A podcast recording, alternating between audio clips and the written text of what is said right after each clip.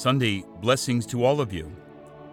This is the Lord's Day, the day of resurrection that commences a new week and offers a new opportunity to be drawn by grace more deeply into the Paschal mystery of Jesus Christ.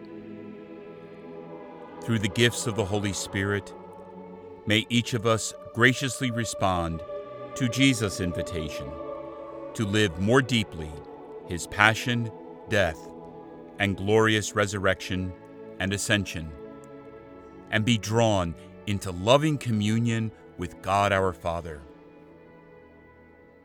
You are listening to Encountering Jesus with the Church Fathers, a podcast pondering patristic commentary and insight on the sacred scriptures, the sacred liturgy, and living as a disciple of Jesus Christ. I am your host, Father Mark, and I welcome you to this podcast on the 33rd Sunday in Ordinary Time. Guiding us this Sunday in opening the Word of God is Saint John Chrysostom, one of the great Eastern or Greek fathers of the Church. He was born in the mid-4th century in Orontes, the province of Syria. While initially intending a career in government and theater, he gradually became more enamored of Christianity through a friend who lived a very devout life. After being baptized, John devoted himself to scripture study and Christian living, guided by Syrian desert monks. When he returned to Antioch because of health, the bishop appointed him a deacon, and a few years later was ordained a priest by Bishop Flavian. When Nectarius, the bishop of Constantinople, died in 397, John was elected his successor. His absolute fidelity to the gospel of Jesus earned him the ire of many in society and in the church as well, resulting in exile. After years in exile, he died in the year 407. For this Sunday, we will listen to an excerpt from his Homily 10, a sermon on almsgiving, wherein he comments on sections of Saint Paul's second letter to the Thessalonians, proclaimed at Mass this Sunday.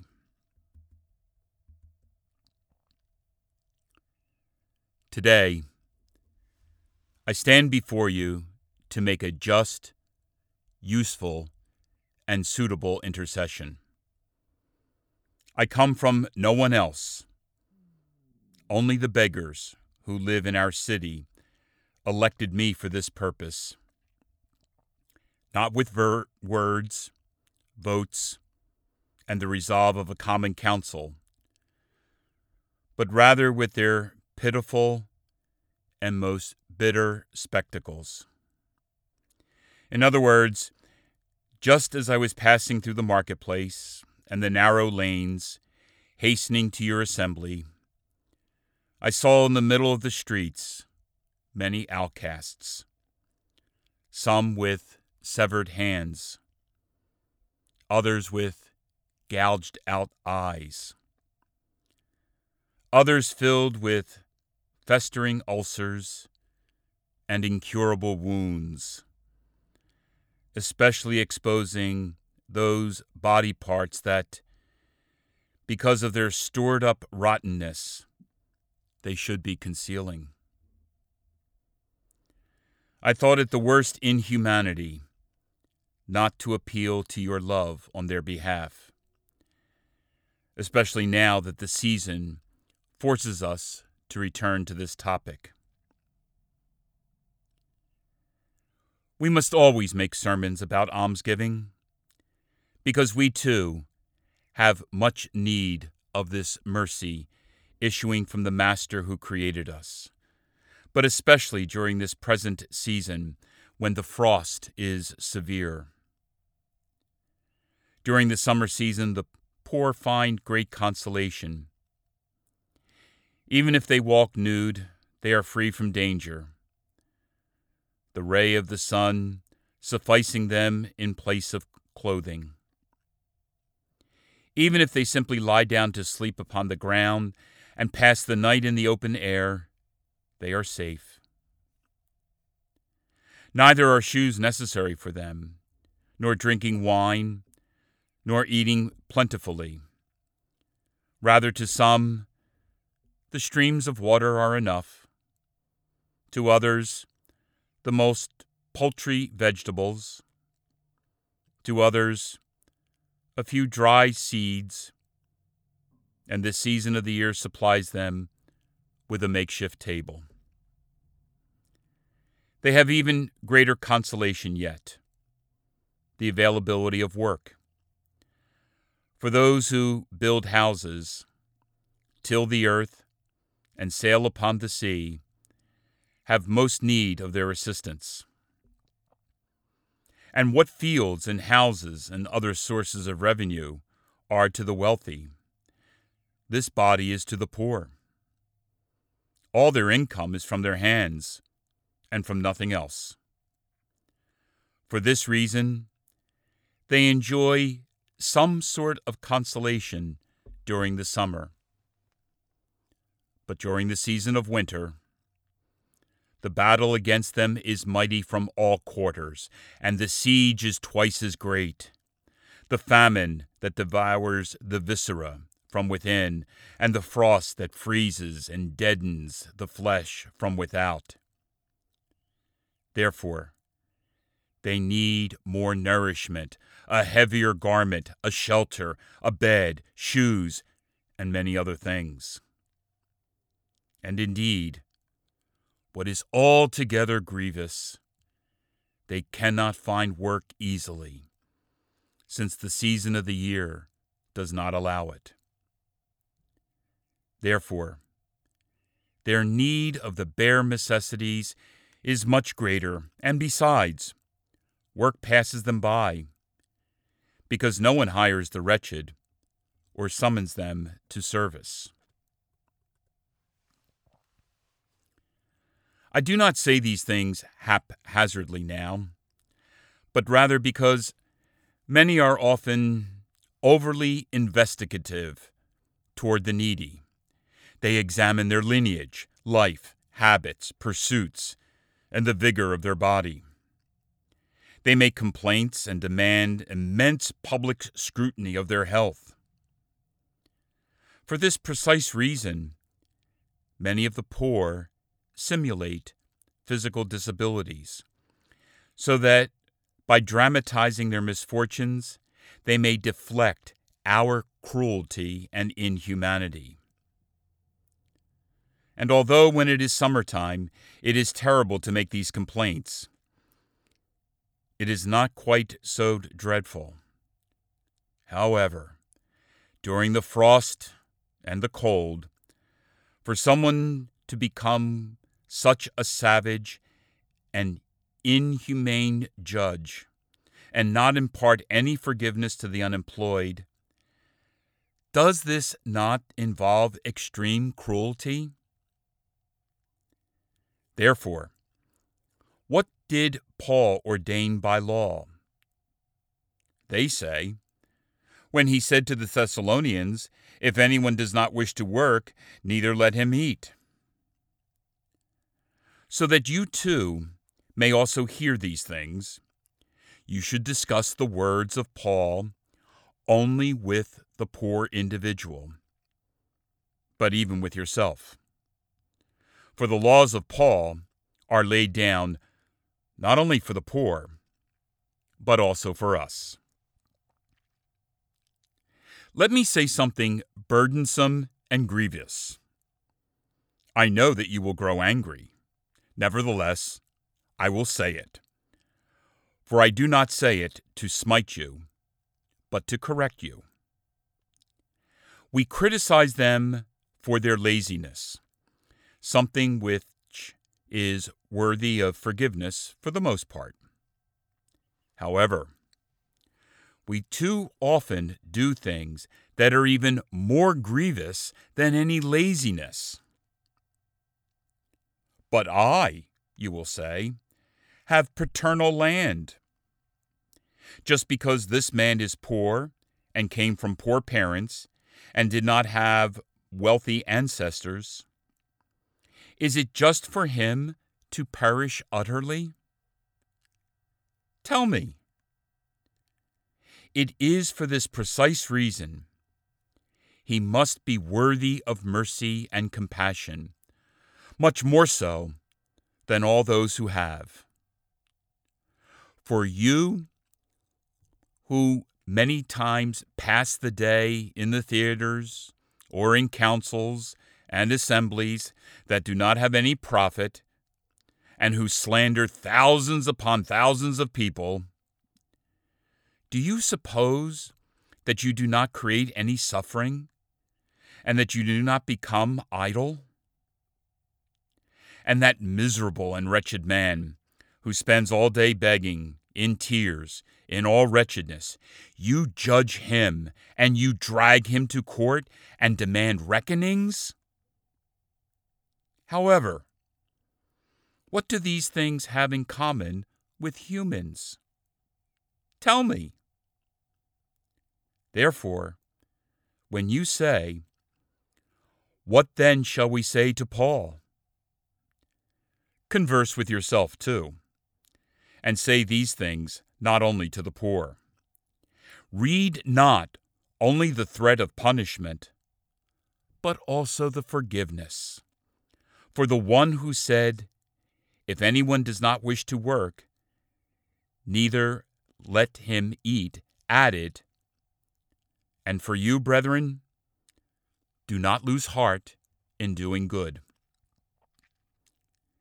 However, what is their specious excuse? They are fugitives, he says, and foreigners, and worthless knaves. And they gave up their fatherlands, and are streaming together to our city. Hence, it is for this reason you are vexed, tell me, and you tear into pieces the practice of almsgiving, which is the crowning glory of the city that all consider it to be their common harbor. And they prefer the foreign city to their own in which they were born. In truth, this is why you must rejoice exceedingly and be delighted, that to your hands all run as to a common emporium, and they consider this city a common mother. Now do not utterly destroy the encomium, and do not mutilate the condemnation, which is paternal and ancient. For at one time, when hunger was going to fall upon all the earth, the residents of this city sent a lot of money through the hands of Barnabas and Saul to those who resided in Jerusalem, and indeed to those about whom we raise this whole discussion. Therefore, of what pardon and defense would we be worthy, when our ancestors appear to support with their own money even those who are settled far away and run to help them, while we drive them away, even those from another place who flee to us for refuge? And we demand exact audits and that sort of thing, although we are responsible for myriads of evils. And if God should examine minutely each of our issues as we investigate about the poor, we would not bring to pass for ourselves one single pardon or mercy. With the judgment you judge, he says, you shall be judged. Therefore, become a philanthropist and gentle toward your fellow slaves, and remit his many sins, and have mercy upon him, so that you too may become worthy of the same favorable verdict from God. What circumstances do you weave for yourself? Why are you a busybody, and why do you meddle with other folks' affairs? God did not command us to investigate the lives of others and demand of them accounts, and to be curious after others' ways of life. I wonder if he had, would many not be vexed? Would they not say to themselves, "What is this? God appointed this matter to be difficult for me. And could it be that we can examine the lives of others? Do we perhaps know the severity of everyone's sins?" Would many not have said many such things? And now, when he delivered us from all this meddlesomeness and promised to give the complete recompense, whether they are evil or good, the ones who receive our almsgiving, we cause trouble for ourselves. And how is it obvious, he says, that we are going to receive the reward when we give to the good and to the evil? From what he said, "Pray for the ones who deal despitefully with you and who persecute you, so that you may become like your Father who is in the heavens. For he makes his sun to rise on the evil and on the good, and rains upon the just and the unjust." Although countless blaspheme your master, and thousands upon thousands commit prostitution, steal, plunder, dig up, and even open graves, perform myriads of evils, he, nevertheless, does not withdraw his benefits from all of them. Rather, he extends to all the ray of the sun and the rains and the crops of the earth to be shared in common by all. Do you likewise by demonstrating his philanthropy.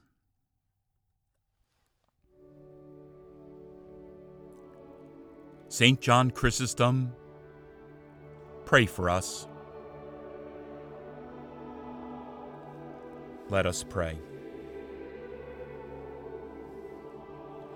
Grant us, we pray, O Lord our God, the constant gladness of being devoted to you, for it is full and lasting happiness to serve with constancy the author of all that is good. Through our Lord Jesus Christ, your Son, who lives and reigns with you in the unity of the Holy Spirit, God, forever and ever. Amen. The Lord be with you. May Almighty God bless you, Father, Son, and Holy Spirit. Go and announce the gospel of the Lord.